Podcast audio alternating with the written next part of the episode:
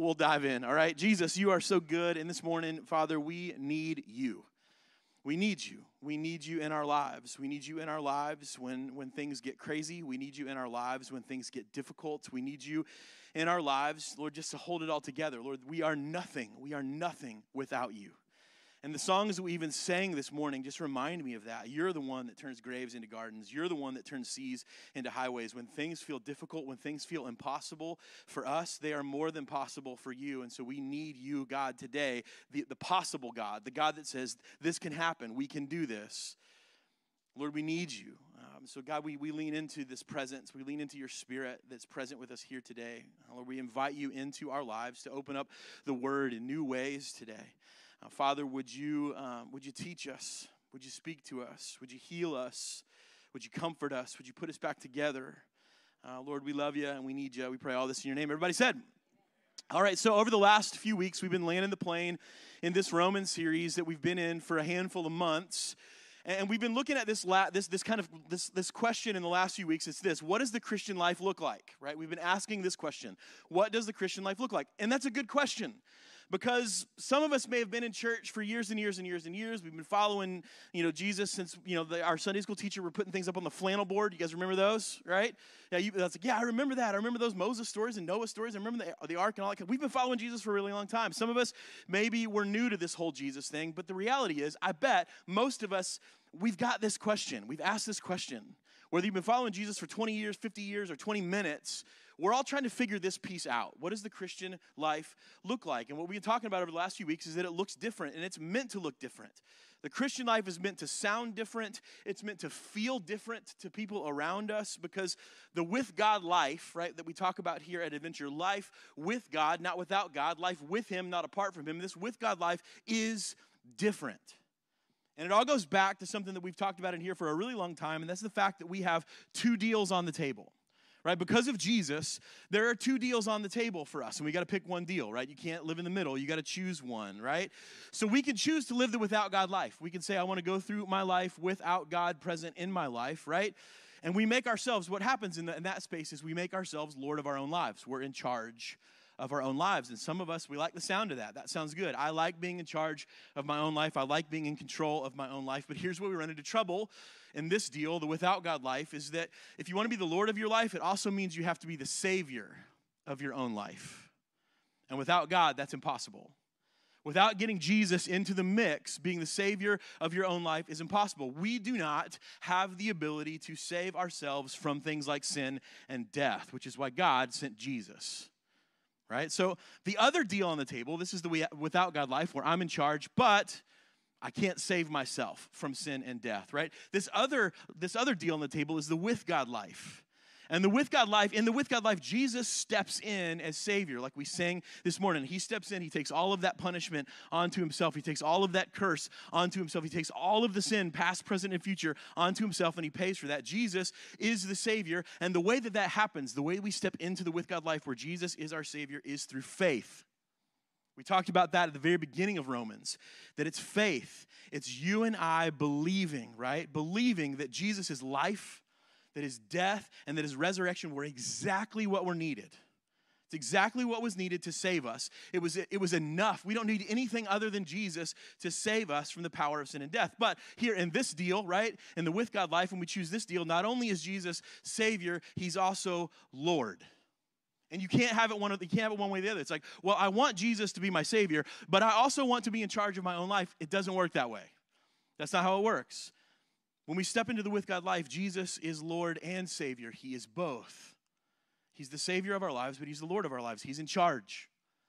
We live for Jesus. We live because of Jesus. Jesus' cause is our cause. And through this Holy Spirit renovation and restoration, right, his ways, the way that Jesus lived, Jesus' priorities, the things that he was all about, they become our ways, right? Our lives begin to look like Jesus' life. See, Jesus, a way we describe Jesus is Jesus was God with skin on, right? He was God that we could see, hear, feel, and touch. He was 100% God, but he was also 100% us. And so the same thing is true about us, right? This is, this is the deal. The, the presence of God lives in us. The presence of God moves into us. We are these representatives. Like we said a couple weeks ago, you and I, we were created, we exist to be an incarnational, which means in the flesh, living and breathing expression of the character and nature of God. See, we can't be just like Jesus because we've sinned, right? Because we're fallen, because we're broken. Jesus was perfect. Jesus was, was, was, was perfect. He was 100% God and 100% us. We're 100% us, right? But this is the cool part about being 100% us means that the presence of God, when we say yes to Jesus, moves into our lives and we get to become this living, breathing expression of the character and nature of God through the power of the Holy Spirit. What that means is this your life and my life, we are meant to broadcast the gospel. Our lives are meant to broadcast the gospel. The gospel changes everything about everything. And like we said last week, we don't live differently. The Christian life is not something that we live differently in order to get some kind of reward from God. We live differently because of Jesus. We've already we already have it. Where do you have the reward? I think it's important for us to know this. You're not living for a blessing. The Christian life is not a performance based life. It's not. Everything else in our world and everything else in our lives feels really performance based. Like we get, you get your end of year evaluation with your boss, or you sit down every now and then to do kind of those like evaluations on your life. How's your perform performance review? Those kinds of the Christian life. There's not. It's not a performance review. You don't get a performance review. It's not a performance based life. You already live from this blessing. You you don't live for it. You live from the place of already being blessed in and through the gospel of Jesus that changes everything about everything, past, present, and future. So the with God life, it looks different. And the reason that it looks different is that you and I, we live from and out of this relationship with God. And this relationship with God only happens through the blessing of grace and mercy that we find in the gospel of Jesus. And here's what changes. Here's what changes in the with God life our relationship with ourselves. It changes. Our relationship with ourselves, it's a healed relationship with ourselves because we have a healed relationship with God. We are no longer conformed or being deformed by the world, but we're being transformed into His image. We're being renewed in our hearts and in our minds. So we have a healed view of ourselves. No one can look at us and say that we're worthless. No one can look at us and say that you don't matter. No one can look at you and say you don't count. Because here's how much you're worth you're worth the life of God's Son. And He calls you His child when you choose to accept Jesus. So everything changes in the with God life. Why? Because you're God's son, you're God's daughter. That's why.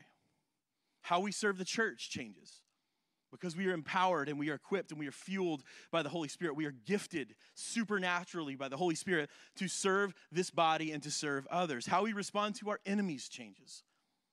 We love our enemies and we pray for the people that persecute us. That's what we read in Romans. We feed our enemies when they're hungry and we give them something to drink when they're thirsty. Who does that? We do.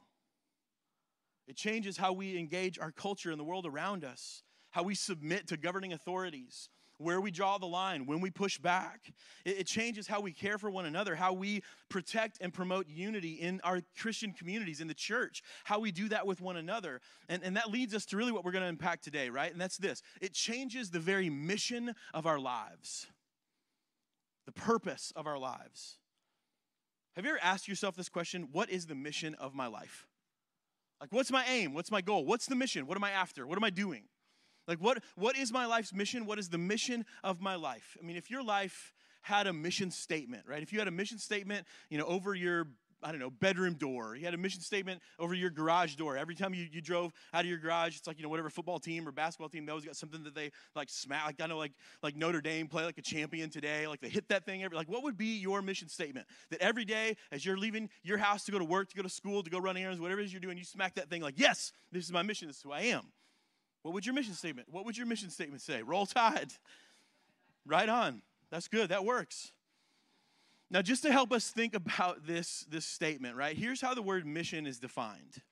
The word mission is defined as an important assignment, a strongly felt aim, an ambition, or a calling. That's how the dictionary defines this word mission. So, as you're thinking about your mission statement, what is this? What is the important assignment that's been given to you in your life? What is this strongly felt, like aim, your goal? What is your ambition? What are you after? What are you called to? And here's, here's why this question really matters.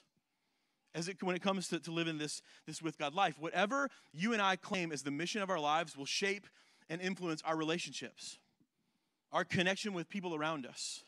The mission of your life will shape and will influence the way you connect with people around you. It will shape and influence your motivation. Your motivation is what keeps you going. What gets you out of bed in the morning? What keeps you moving? What's your motivation? It'll shape and influence that. And ultimately, it will shape our ambitions, our goals, our aim, where we're headed, what we're after. So let me just, let me just give you some examples, okay? And this is, uh, this, please hear me, I'm, I'm speaking mostly to myself. The mission, if your mission in life, if your mission in your life is your kids, right? Think about how this works, right? Our relationships, if the mission, in, if our mission in our life is our kids, I know a lot of us, we got kids in the room, our relationships get shaped around our kids right? We become friends with and we interact with who? The other parents of kids that may be on the same team that our kids are on, right? Or, or maybe our interactions are with our kids' coaches or their teachers or their troop leaders. That's kind of who we interact with, that's kind of who we connect with. Our motivations, our motivations get wrapped up in the success of our kids. Our time, our money, our presence, all of that stuff, the motivation, right? All of that stuff gets invested in lessons, in training, in coaching, in activities, in games, in plays, in concerts, and everything else that our kids are into. Why? Because our ambition, as I'm speaking to myself, my ambition is for my kids to be the best at everything that they do, right? Can I get an amen? Anybody else feel that way? Yeah, you want that. Here's the thing I looked this up this week. I looked this up this week. Um, so both of my boys, my, my youngest Cash, he, he likes to consider himself to be a soccer player, but he's more of a swimmer, right? He's really good at swimming. He's like his dad. He's pretty buoyant, right? We float. Um, so he's a pretty good swimmer. So he started swimming last summer. It was great. He's super into it. We're like, hey, how do we get this kid into like, you know, he swam on this like super fun, hey, we're just in it, participation trophy kind of thing, which drives me nuts, um, kind of swim team and it's like, hey, how do we get him onto like the like the Olympic prep team? Because like he won one race, and I'm already going, Michael Phelps, right? Coming for you, Michael Phelps. You know, meanwhile, Cash is sitting over there eating oatmeal cream pie, right? It's like, coming for you, Michael Phelps. Jack, my oldest, super into basketball, and he's left-handed, right? Which, if you know anything about basketball, being left, every coach that ever has coached him goes, he's left-handed. I'm like, I know. Call scouts right now, right? Call him up. Call him up. Come see what this nine year old kid can do, right? Just, just check him out. So I have, I'm, I'm, I am the worst, and I'm, I'm working on this, and I need you to pray for me, okay? I'm the worst bleacher parent there is. Uh, coaches hate me. And I think it's because I was a coach. Like, I coached soccer for a really long time. And so I can't not talk. And so I think what I'm going to have to do going forward is like sit in like the back, like corner of the gym by myself. Like, nobody sit around me. I promise I'll keep my mouth shut. You know, that's kind of thing. But here's what I did I looked this up. And this is good for parents to hear, especially if your parents are into sports. Um, I looked up some stats. And as I'm reading this, I'm, I'm feeling more and more and more guilt, okay? Less than 2% of high school athletes will go on and play D1 college athletics, which is the highest level, okay? Less than 2% of high school athletes in the country will go on and play Division 1 college athletics. Only 1.2% of D1 athletes go pro. And most of us in this room are going, yeah, but my kid's in that 1.2%, right? I'm thinking that. Like, Jack's like, my dream is to play basketball at the University of Kentucky. I'm like, and you will and you will, right? I believe it, you will. But you think about it, like I had, I had to, I'm a visual human being, so I had to make this make sense to me. So it's like if you got a pizza and you cut one slice of that pizza into a hundred different pieces, right? And then you took that that that one slice of a hundred and you sliced that one into a hundred more pieces. Just a part of one of those pieces. That's how many people go on to play professional sports, right? It's it's it's insane. But yet, when our mission in life is our kids, we get wrapped up in this. Maybe the mission in your life is your work. Just think about how this influences our lives. In this mission, our relationships become things we can get something out of, not necessarily put something into. When our mission becomes our work, our relationships, the people in our lives, we kind of treat them like assets and liabilities.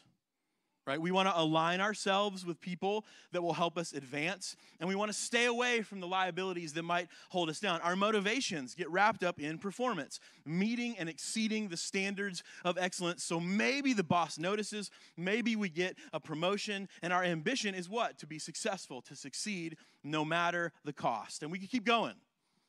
We can keep going, right? The mission of relationships and friendships, the mission of marriage, the mission of knowledge and understanding and being smarter, the mission, you know, there, there's tons of missions that we can wrap our lives around. But the truth is this whatever you set as the mission of your life will shape and influence your relationship, your motivations, and your ambitions. And here's the bottom line today, all right? This is really what we're after. We allow anything other than the gospel to be the primary mission in our lives, right? We're choosing to allow something outside of the gospel to be the primary influence when it comes to our relationships, our motivations, and our ambitions. We're saying, I'm going to let something other, uh, Jesus, I want you to be Lord of my life. I want you to be my Savior, but, but, I'm going to devote my life to something other than what you want. I'm going to devote myself to this. I'm going to allow this thing to guide and steer me and direct me, but I still want you, Jesus, in my life. So you might be going, all right, Brad, are you telling me right now that I need to pull my kid out of everything that we're doing. No more sports, no more band, no more drama, no more club, no more scouts, whatever. That's not what I'm saying. Please do not hear me say that. Right? Don't hear me say I'm not throwing stones and I'm not throwing a guilt trip on you. That's not what I'm saying at all. But here's what I would say getting your kids involved in sports and band and drama, all that kind of stuff, is not a bad thing. In fact, it's a great thing when the gospel is the primary mission in your life.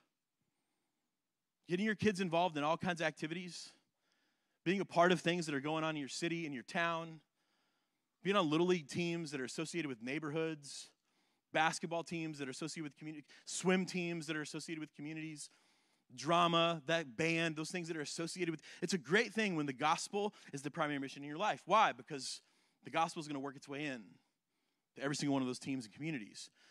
You may go, well, Brad, are you saying I need to quit my job? No, I'm not saying you got to quit your job. I'm not saying you need to walk away from your job. But here's what I'm saying when the gospel is your primary mission in life, your job takes on a whole different purpose. It's not just about succeeding and getting a promotion, it's not just about your paycheck, it's not about climbing the corporate ladder. Here's what I'm saying, right? I'm saying this making the gospel the primary mission of our lives gives new purpose and new meaning to our relationships, motivations, and ambitions.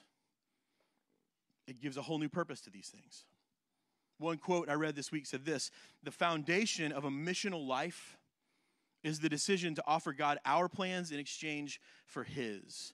It requires that we are, leave, we are willing to leave our world so that He can send us to extend His kingdom. That was a quote by a guy named Hugh Halter that wrote a book called Tangible Kingdom. I would recommend it highly. It's a great book. You should read it. But what does all this mean? What does it mean for us to do this?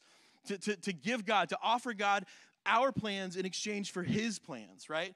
To, to leave our plans behind so that he can send us into the world to extend his kingdom. What does this mean? What does this look like? How can we make the gospel the mission of our lives? What do relationships look like? What do relationships look like in a missional life? What do motivations look like in a gospel mission driven life? What do ambitions look like in a gospel mission driven life? Grab your Bibles. If you've got them with you, open up to Romans 15. Right, we're going to be in the last half of Romans 15 today. If you need a Bible, we've got Bibles in the back. They're free. You can take one home if you don't own one. We'd love for you to have one. So open your Bible or your Bible app up to Romans 15. And we'll also have it up here on the screen, right? So here's what it says Romans 15, starting in verse 14. It says this Paul says, I myself am convinced, my brothers and sisters, that you yourselves are full of goodness. You're filled with knowledge and you're competent to instruct one another. Yet, he says, I've written you quite boldly on some points to remind you of them again because of the grace God gave me to be a minister of Christ Jesus to the Gentiles. Gentiles are us. Gentiles are anyone who wasn't Jewish, right? Just so you're getting some Bible terminology. He says, He gave me the priestly duty of proclaiming the gospel of God so that the Gentiles might become an offering acceptable to Him, sanctified, changed, renovated, restored, renewed by the Holy Spirit. He says, Therefore, I glory If I'm going to be proud of anything in my life, if I'm going to lean back on any accomplishment, I glory in Christ Jesus in my service to God. I will not venture to speak of anything except what Christ has accomplished through me in leading the Gentiles to obey God by what I've said and done by the power of signs and wonders through the power of the Holy Spirit. So from Jerusalem all the way around to Illyricum, I've proclaimed the gospel of Christ. It was always my ambition to preach the gospel where Christ was not known so that I wouldn't be building on somebody else's foundation. I'm not just going places where it's easy. I'm not just going places where the ground's already tilled up. I'm not just going places where there, there are already a lot of followers. I'm going places where it's going to be difficult. He says, Rather, as it's written, those who are not told about him will see, and those who have not heard will understand. That's a big chunk of scripture that we're going to unpack today. And we're going to go through this kind of piece by piece. But here's what you need to know is, is there, there, there are a few times, three in fact, main sections in Romans where Paul, who's the writer of this letter, who was a missionary, a pastor, a, a church planter, a businessman, this was a guy who was kind of a, a jack of all trades, right? There, there are three different main times where Paul shifts out of like preacher teacher mode, and instead he kind of opens up the door of his heart. And Paul kind of gets into his feelings a little bit, right? And he invites us to, to see what's really going on in his heart. And here's the cool thing about this each time he does it, each time Paul is shifted into this gear of opening up to us, not only do we get a chance to see how he thinks and how he feels, but seeing how he lives his life.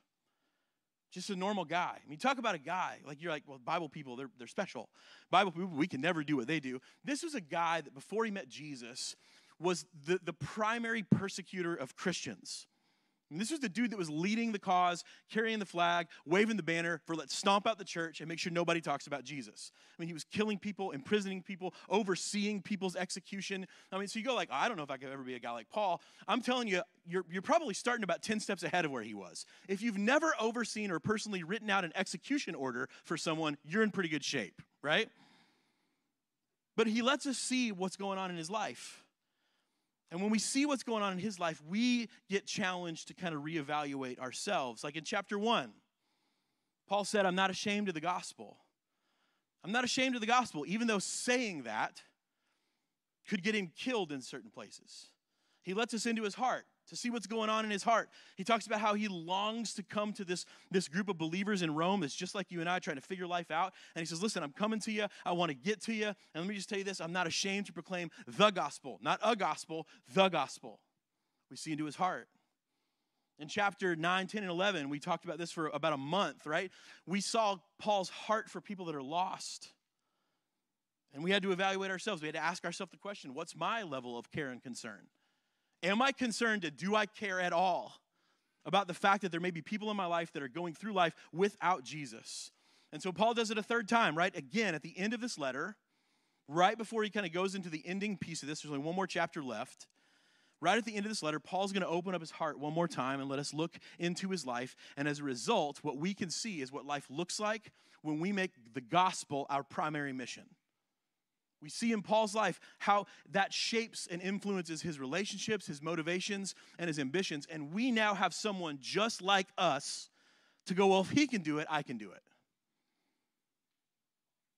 So here's what he says, right? The first thing we see is this when we make the gospel the primary mission in our lives, our relationships both give and receive.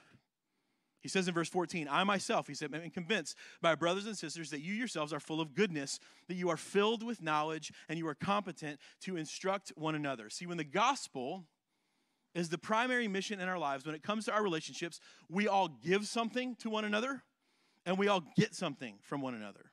We have the ability, like Paul says, to, to, to correct and encourage, to instruct one another. Like Paul says, he says, You're full of goodness, you're filled with knowledge and because of that, you can instruct. You can look into each other's lives and you can offer advice, you can offer wisdom, you can offer counsel. But at the same time, too, you're also free to receive from one another. One commentary this week I read this said the believers in Rome were able to encourage, teach, and correct each other because of their love for one another and because of their mission being rooted in the gospel. And I love this, the second part. It says this The health of the church depends on these two things. We must be rooted in truth. We have to be rooted in the truth of the gospel, and we have to have the ability for men and women in the church to minister to one another. When we only seek to give, when we only seek to give and not receive, it's noble, right? It's noble to say, I have so much to offer. I want to give. I want to give. I have so much to offer people. It's noble. But let me tell you, when all you seek to give and not receive, it's, it's unhealthy. It's unhealthy. And it's a good sign, right? If, if, if your kind of mindset when it comes to giving and receiving in Christian community, if your mindset is all I have is I, I just have so much to give, I want to give, I want to give, I want to give, I want to bless all these people, it's a good sign here that, that, that your mission isn't so much about the gospel as it is about yourself. I'm here to bless everyone with all that I have. I've been blessed so much that now I want to bless other people. I'm free, I, I freely give to all of you all of the gifts that God has given me. Aren't you so lucky? Tim Chaddick says it like this Getting stuck in a pattern of giving and not receiving reveals that you long for and need the praises of people too much. It feels good to play the hero. There's a part of our lives, there's a part of us that loves the idea of being the person that's the source of joy, that's the source of life, that's the source of knowledge in the lives of other people. There's a piece of us that loves that loves to be in the place where everybody comes to us. But let me just tell you this. You cannot pour out something that's empty. If there's nothing left to pour out, then there's nothing left. And if all you do is seek to give, you're playing a dangerous game where you begin to operate out of your own strength and not out of the strength that the Spirit is giving you. When we only seek to receive, the other end of this, when we only seek to receive and not give, it's also unhealthy. And it's a good sign, again, that your primary mission, mission is not the gospel, it's you. See, on one end, you turn into a consumer. When all I want is to receive, I'm just showing up. You better have something for me today. Better be good music. Oh, they better play good songs. They better not mess up right? I hope Brad, like, hope he's got something good to say. I hope whoever's preaching has something good to say. That better be good today. Better apply to my life. I just need something. I need to consume. I'm just here to get something out of this. And our question, the thing that we ask is, what do you have for me today? And on the other end, see, on one end we're a consumer. On the other end, it's still all about you. You're selfish. It's all about you. But it sounds more like this. It's selfishness kind of disguised and covered up and kind of self-depreciation it sounds like this well the only reason that i the only reason that i receive is because i don't think i have anything to give why, why would anybody want to hear from me? Why would anybody seek me out? What could i possibly have to offer? Let me just tell you this church. Every single person that's chosen to trust jesus with their lives has something to offer other people. And here's why. Because you have the Holy Spirit working in you and working through your life.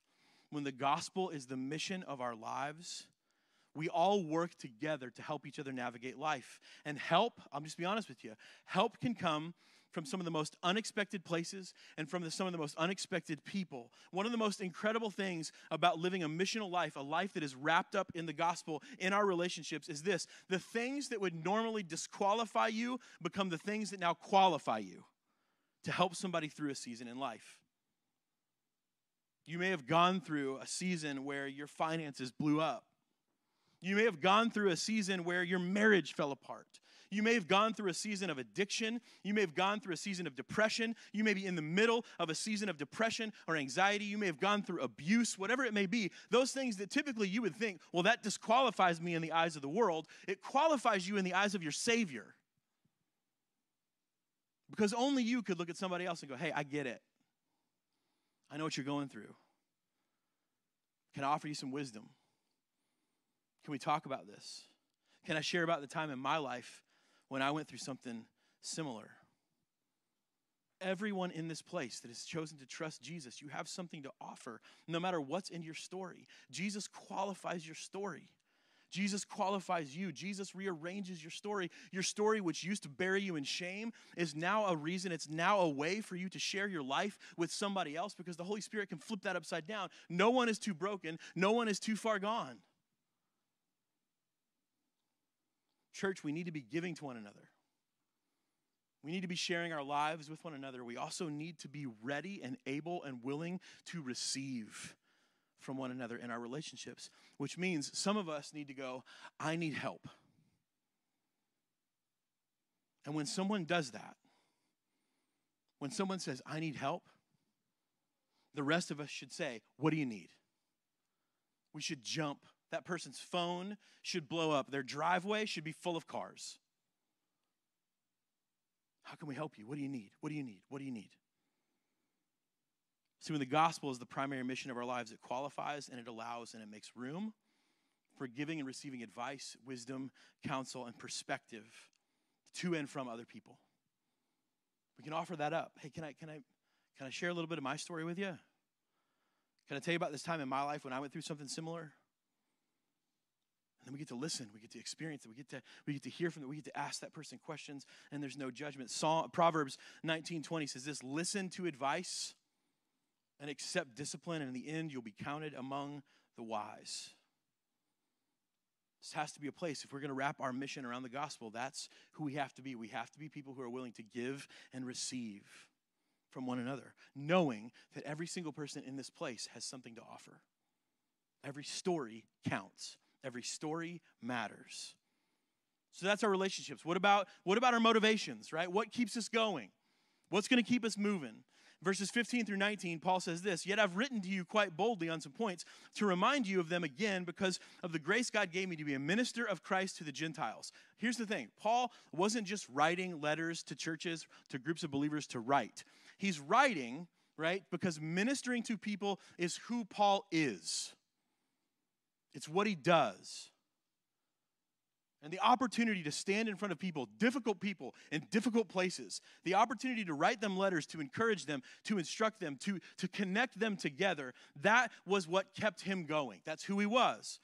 He says this He gave me the priestly duty of proclaiming the gospel of God so that the Gentiles might become an offering acceptable to God, sanctified by the Holy Spirit. Therefore, he says, I glory, what I'm proud of, what I lean back in what my life is all about. I glory in Christ in my service to God. I will not venture to speak of anything except what Christ has accomplished through me in leading the Gentiles to obey God by what I've said and what I've done by the power of signs and wonders through the power of the Holy Spirit. So, from all of Jerusalem, from all the way from Jerusalem all the way around to Illyricum, this whole massive space, he says, I fully proclaim the gospel of Christ. That's what motivates me. Our motivations, church, here's what they do they reveal what we're all about. Our motivations reveal what you're really all about, what motivates you or me, what motivates us. It's ultimately rooted to our purpose. The motivation that, that, that, we have in life, it's the driving factor in our lives. And here's the thing we all do lots of things. Everybody in this place, everybody here today, you all do lots of things. We all see people doing lots of things. I love to people watch. I don't know if anybody else likes to do that. I love to people watch. I, think people are fascinating, right? I just think they're amazing. So this past week, I had to go to the Apple store um, because my phone became the victim of Kentucky losing to a 15 seed, um, aiming for the couch.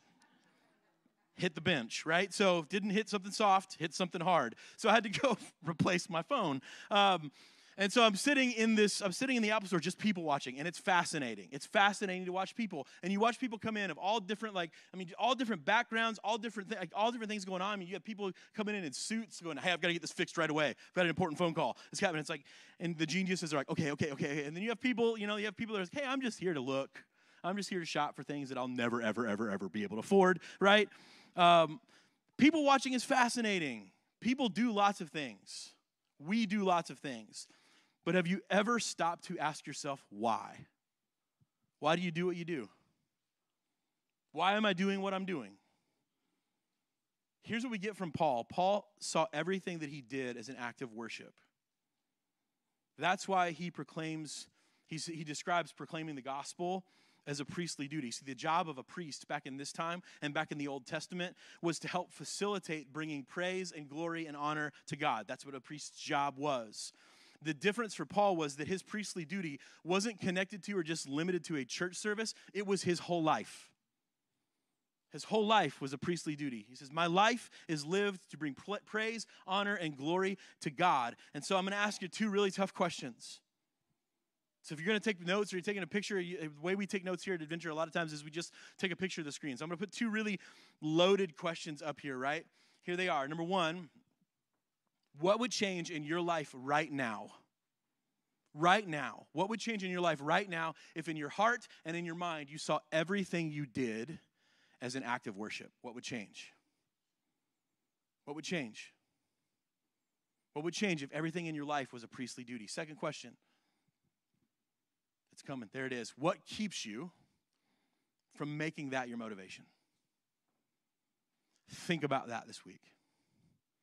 Talk about that in the car, talk about that at lunch.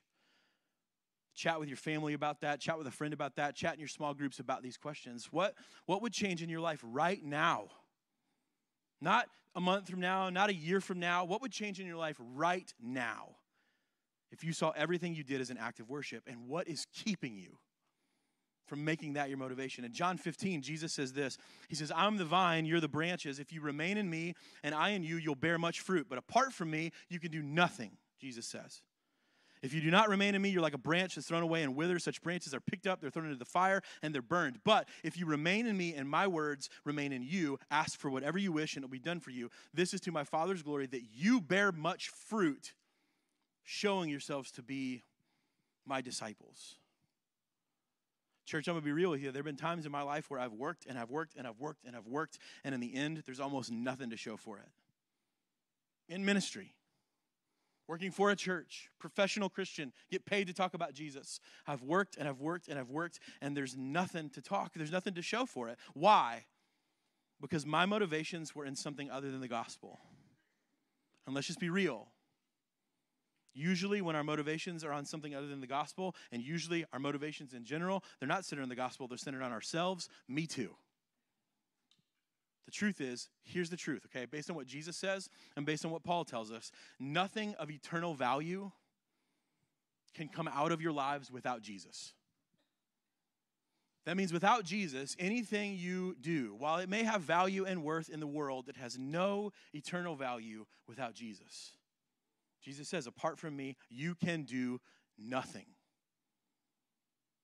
What if we understood everything in our lives to be an act of worship? What if our life's work was for our lives to be an act of worship? What if we understood that the only thing in our lives that has value in our lives and the only thing that has value that comes from our lives are the things that the Holy Spirit accomplishes through us? What if we really believed in what Paul is teaching and what Jesus said that apart from him, we can do nothing? What if our motivation was that our lives and everything we do bring praise, glory, and honor to God. N.T. Wright says it like this When we make the gospel our mission in life, the driving factor in our lives is simply making much of Jesus in all that we do. What if that is what drove your life? Today, all I hope to do is make much of Jesus. That's all I want to do. Yeah, I'm going to send some emails. Yeah, I got some phone calls. Yeah, I got some meetings. Yeah, I got to pick kids up from carpool. But in everything, I want to make much of Jesus. I want to make much of Jesus in the way I pick my kids up from school. I want to make much of Jesus in the way I lead a meeting. I want to make much of Jesus in the way I send an email. I want to make much of Jesus in the way I send in my reports or whatever it is that I do, the way I turn in my assignments. I want to make much of Jesus in everything that I do. What if we could do this?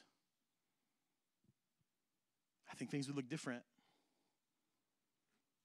So let's land with this last part. What about our ambition, right? Ambition is your aim. If your motivation is what keeps you going, ambition is your aim. It's the end goal, right? If motivation is the driving factor in our lives, ambition is the main passion in our lives. It's what we desire the most.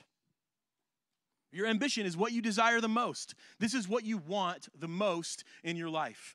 Paul says this in verse 19. He says, It's always been my ambition, the thing that I want the most, the thing I desire the most, the thing that I'm the most passionate about. It's always been my greatest passion to preach the gospel where Christ was not known. So that I would not be building on somebody else's foundation. I'm not just, till, I'm not just going places where it's easy, I'm not going places where it's simple. I'm not going places, I'm going places where my, my passion is to go into difficult places where difficult people are and preach the gospel. And then he says this he says, Rather, as it's written, those who are not told about him will see, and those who have not heard about him will understand.